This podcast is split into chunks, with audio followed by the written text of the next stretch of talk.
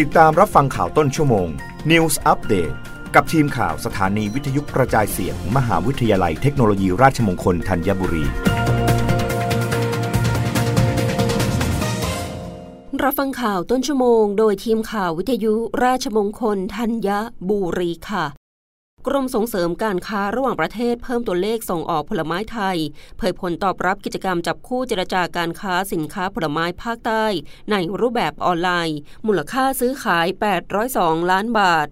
นายภูสิทธิ์รัตนกุลเสรีเริงฤทธิ์อธิบดีกรมส่งเสริมการค้าระหว่างประเทศหรือ DITP เปิดเผยว่า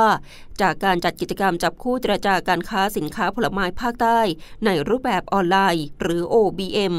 ระหว่างวันที่ 22 ถึง 23 มิถุนายน 2565 พบว่า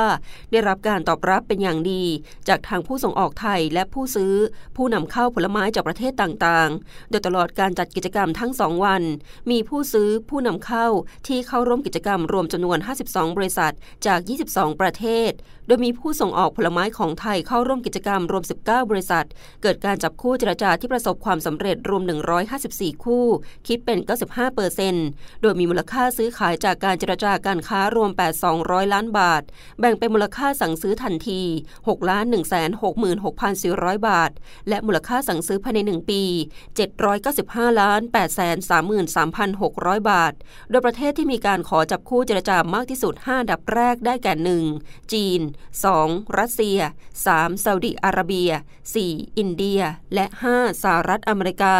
โดยผลไม้สด ทุเรียน มังคุด มะพร้าว เป็นสินค้าที่ได้รับความสนใจมากที่สุด ตามด้วยผลไม้อบแห้ง มะม่วง ทุเรียน ลำไย และผลไม้แช่แข็ง มะพร้าว กรมส่งเสริมการค้าระหว่างประเทศ ประสบความสำเร็จเป็นอย่างมาก จากการจัดกิจกรรมจับคู่เจรจาการค้า โดยเฉพาะสินค้าผลไม้และผลิตภัณฑ์ผลไม้แปรรูปในรูปแบบออนไลน์ ซึ่งขณะนี้ได้ดำเนินการไปแล้วทั้งสิ้น 3 ครั้ง ตามฤดูกาลของผลไม้ไทย โดยมีมูลค่าซื้อขายจากการเจรจาการค้ามากกว่า3,303 ล้านบาท แบ่งเป็นมูลค่าสั่งซื้อทันทีกว่า 221 ล้านบาท และมูลค่าสั่งซื้อภายใน 1 ปีกว่า 3,081 ล้านบาท รับฟังข่าวครั้งต่อไปได้ในต้นชั่วโมงหน้า กับทีมข่าววิทยุราชมงคลธัญบุรีค่ะ รับฟังข่าวต้นชั่วโมง News อัปเดตครั้งต่อไป